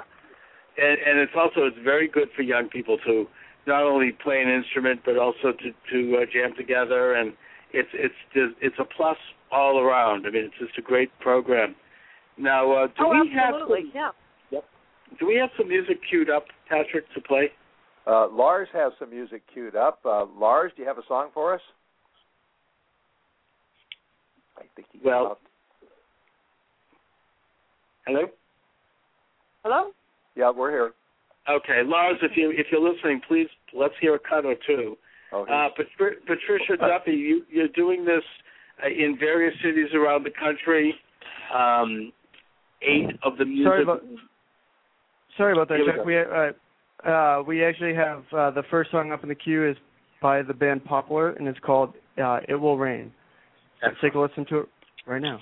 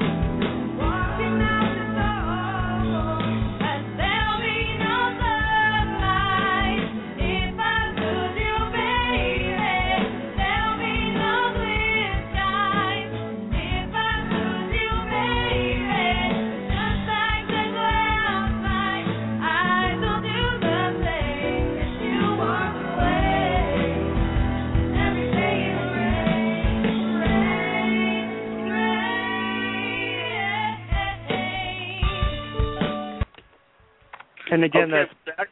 Uh, Poplar uh, with "Let It Rain." th- thank you, Doug? Luz. Patricia Duffy is our guest. Uh, Patricia, you um, showcased the documentary "Bullied to Silence." Tell us about it. Oh yes, um, we were contacted by the producers that were working on the movie, and they were looking for some original music, as well as stories of young teens and children that had been, you know, challenged by being bullied. So we ended up um, getting the word out there and presented eight young singer songwriters to them, ranging in age from as young as 12 to 18 and they put their music in the movie, which is exciting. And several of them were actually cast in the movie.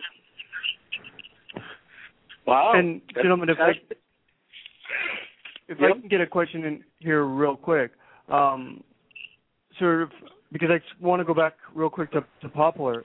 Um, Patricia, Yeah. can you sort of tell us a little bit about that band and um, sort of how oh, it got sure. They're how my, it got of course, started? they're one of my favorites since I'm managing them directly.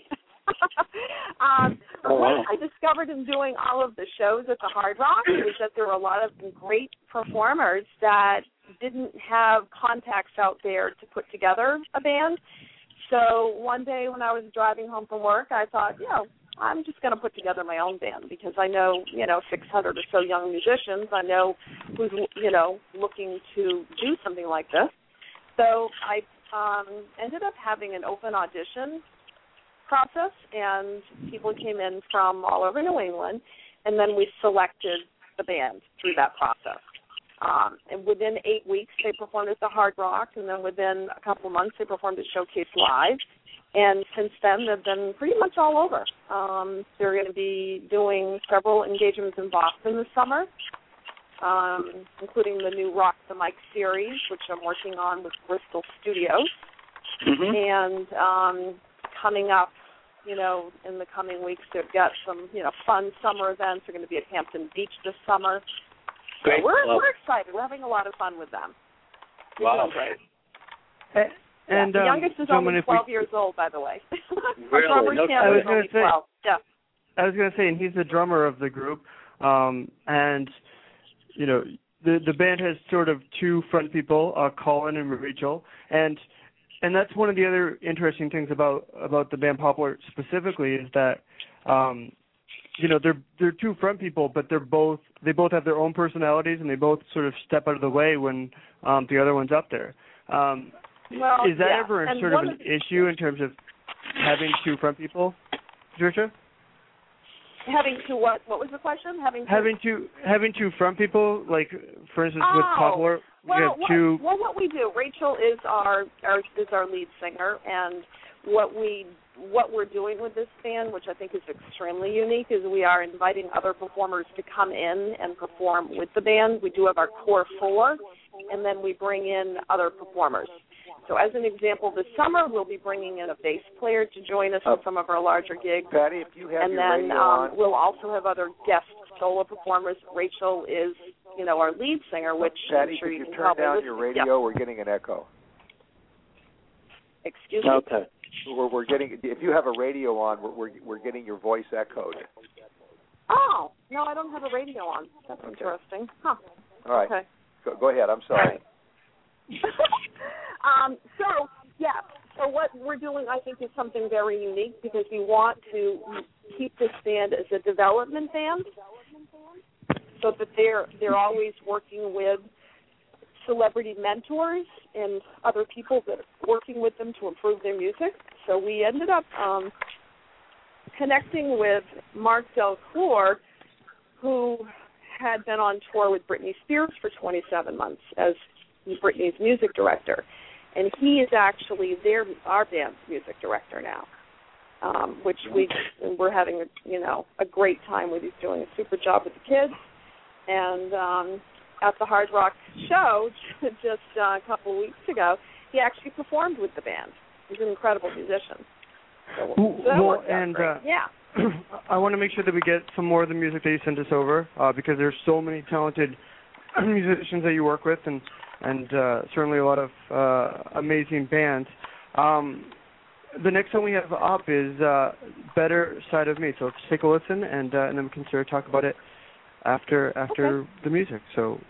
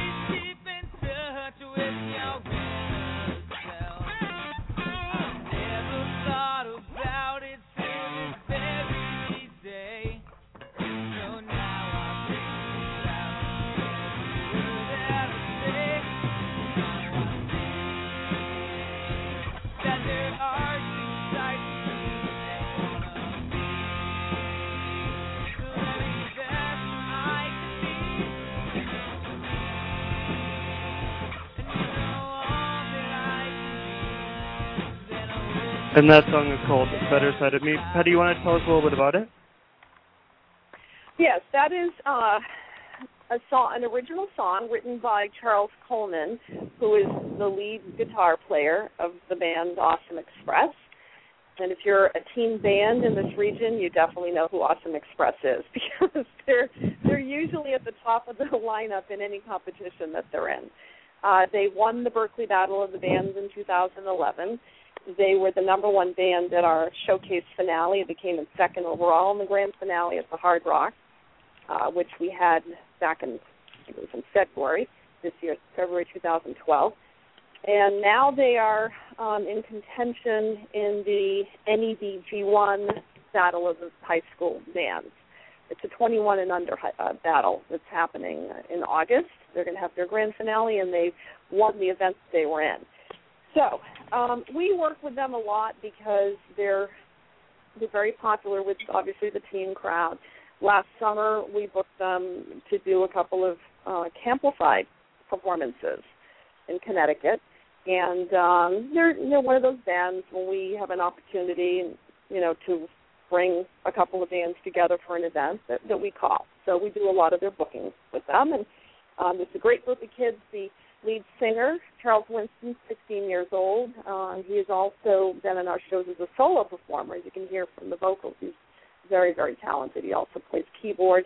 So it's it's a group of you know very super talented teams that work very very hard together. They are uh, practicing all the time. They um, came together, two of them through the Plugged In Band program based out of Needham, which is a really wonderful uh, development program.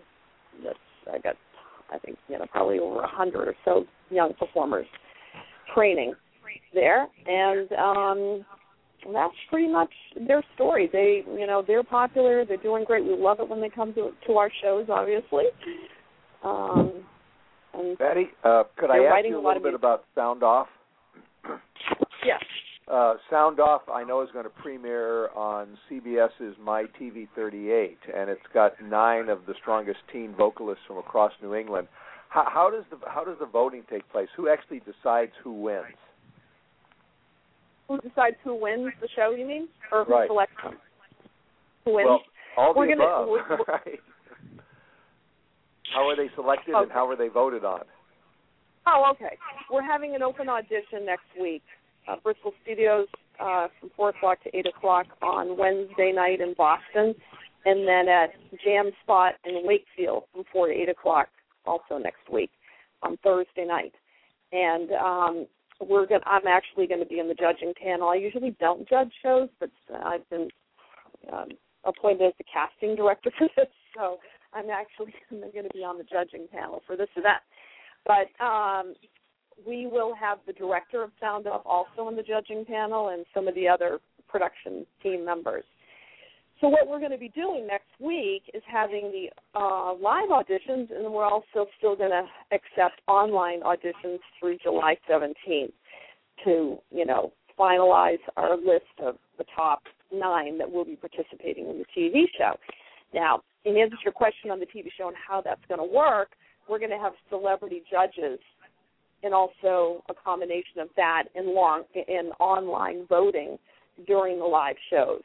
One of the shows, as an example, is going to have 200 teams invited to it, and they will be involved in casting votes for their favorite performers. Very much like an American Idol format in that not everybody will advance, and then it'll end up that we'll have three finalists for the for the grand finale, and those three finalists will each perform an original song written by songwriter, a very famous songwriter in New, um, in LA, and then we will work with local studios to develop a music video. So that's the format of the show. Um, I think it's a fantastic opportunity for these young kids. I mean, ages 13 to 19 are eligible, and um, there's never been anything done like this that I'm aware of for the young market. Obviously, there's great shows for the adult market, but not for the young 13 years old. Well, so you're going to have 200 teenagers there and a whole bunch of bands. This is going to be quite a scene. Uh, Chuck, if you have an opportunity, it might be fun to go down there and watch. Yeah, definitely. I mean, you know, also the um I've always liked the um, Hampton Beach um, Casino. What a great venue that is. It's really fun. Gee, I mean, I can imagine it must be a ball for these kids. To do the So, do they show up um, with they they have an act together, uh, or they just play one song? Um, For the audition, they will be playing one song. What's going to happen with the actual program is that they're going to be working. It's, all, it's kind of like a like a music camp because they'll be working every day with uh, choreographers, styling teams, vocal coaches to strengthen their skills so that they're ready for the live shows. And um, they'll be working with them. Obviously, the further along you get, they'll also be working on the music video and the choreography for that. And Go if I can get a word in edgewise, guys. Uh, and Patty, I was looking at the the schedule for that. Kind of glad I can't be uh, entered into it because it looks like a lot, a lot, a lot of work. Um, but one of the questions that I really hadn't and wanted to ask was, you know, dealing or working with um, such young musicians, uh, you know, as young as 12 and and all the way through, you know, 19, I guess, with this uh, audition process. Does that present any problems? I mean, is that sort of are there are there problems that sort of present themselves when dealing with musicians of this wide of a range, and also um, with you know those really young musicians like 12, 13, 14? Uh, well, these you'll be surprised. These young 12, 13 year old musicians are very experienced, and some have done up to a hundred engagements, despite their young ages. We work with one band uh, with Music On and Enough. I've been working with them since they were seven and eight years old. They've done almost 400 engagements, and they're right now they're 13, 14 years old. So you'd be surprised. These kids are out there. I mean, not all the kids obviously in the show are going to are going to have that level of experience because we do hope we find, you know, the diamond in the rough raw talent out there to give them an opportunity like this that they've never dreamed of having. Uh, but on the other side, you you have the very experienced musicians. Um, we will be presenting the parents um, a very detailed kit for the Sound Off show so that they will know exactly where their young performer is every minute of every day. And there will be chaperones watching them and following them from one studio to the next. So if that's what Um, you're referring to, we definitely have, you know, a very detailed package for the parents. Is um, one of your major challenges dealing with stage moms and dads? Do I have to answer that? I think you just did. I, I was going to say, well, We- to save Patty from that question, let's uh, cut to another of the tracks uh, uh, that Patty's provided us. Uh, this song Okay. is called no, we don't "Beautiful know stage Comeback." moms to So, answer your question. okay. So this song is called "Beautiful Comeback," and let's uh, let's take a listen to it real quick.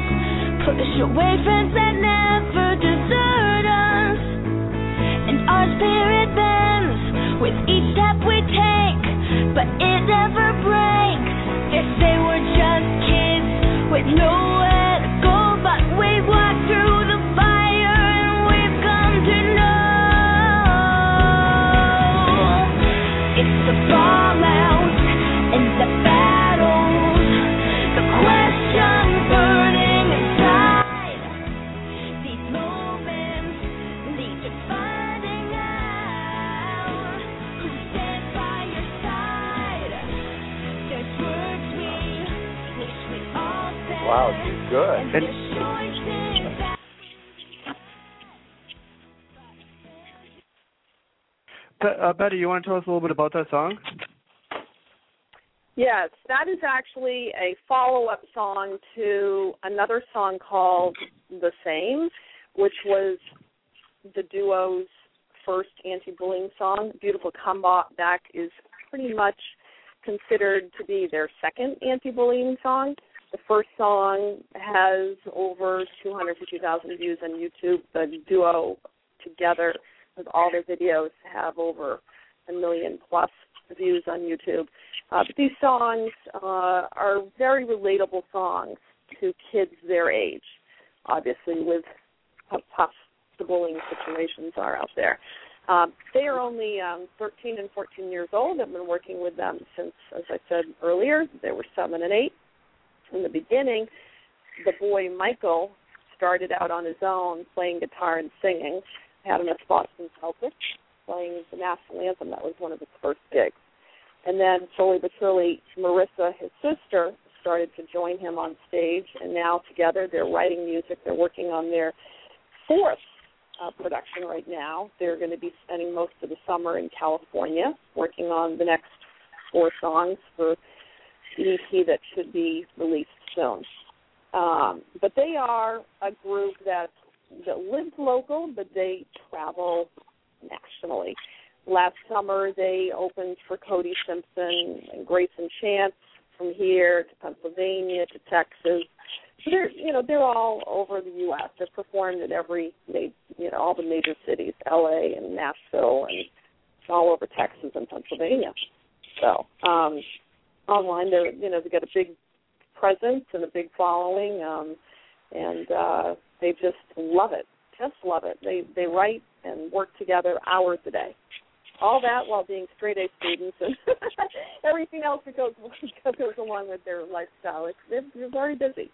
The uh, the Very, very level of talent that is available in this country uh, just boggles my mind. Uh, if I hadn't known about her, I would have thought that uh, she and her band were, you know, platinum sellers. Uh, and now you're telling me that they're they're going to high school and keeping their grades up. Um, I'm I'm glad I'm not in uh, in the music business because the competition is horrendous.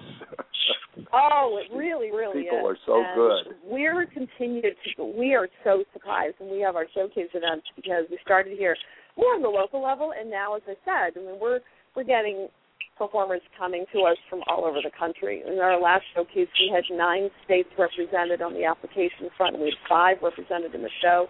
And overall, I would say we probably have had over 15 different states represented in the shows that we've done and we see no end to it, and which is why we started out with a 19 and under, then we went to a 14 under, and this year we did an we did an 11 and under show. Well, We have Chuck, the we're baby just about out of time. Uh, Patricia, how can people find out more about you? Do you have a website where people can go to get more information? Well, what we are doing um, is we're setting up a website called Songrific, which is going to enable young performers to upload their original music and, and also corporations to license that music. So that's a whole separate project. We're all on Facebook under the Young Performers Club. That's pretty much where all of our activity takes place, and we post all our events and what's going on in the Young Performer universe. And um, Sound Off is out there. They have their own Facebook page, and they're on the entertainment site, E N T E R T E E N N E N T. Um, so there's a lot of different sites out there, but you can link up to so many places just going from one to the next to learn about what's happening out there. And you know, our mission is to really change the climate out there for young performers, and I think it's happening because we've got Rock the Mic happening in Boston this summer. It's another young performer event that the Bristol Studios group is working on. Plus, we've got Sound Off, we've got our hard rock, hard rock shows. We're doing the Hampton Beach gig, so we're out and about and you know making things happen, which is the big thing. Well, very good. I applaud your work. Well, well done. And well, uh, we'll thank you guys for having us. time. Have you bet. great time. Yeah. Okay. Thank you luck. very much, Thanks. Patricia Duffy, uh, marketing business, books young talent for events nationwide, participated in the movie Bullied to Silence. Uh, thanks for joining us. Thank you for having us. return- My, our pleasure. We We'll shall have to return. see God have to see you at some of our shows. You guys have to come Uh, to yeah, some I our check, shows. I'd like to check that out, definitely, especially the one in New Hampshire. Okay. Yep. Great. We'll see you. That's August 14th. Okay. Cool. Very good. Thank you. Talk to you soon. Bye. All right. Bye bye. Patrick, I sh- we shall continue next Monday at the usual time, God willing, 1 p.m. Eastern Standard Time. And Check out our blog site uh, at uh, fairnessradio.com. Um, and uh, we'll uh, we'll see you all then. Have a good weekend, everybody. And don't forget to listen to Mike Siegel. You'll see the Cyber Station USA Radio Networks. And we're going out with Rolling Foxtrot, Cool. Fairness Radio. all right. I'll see everybody next week. And incidentally, we start Monday with Carlin Bowman. Oh, good.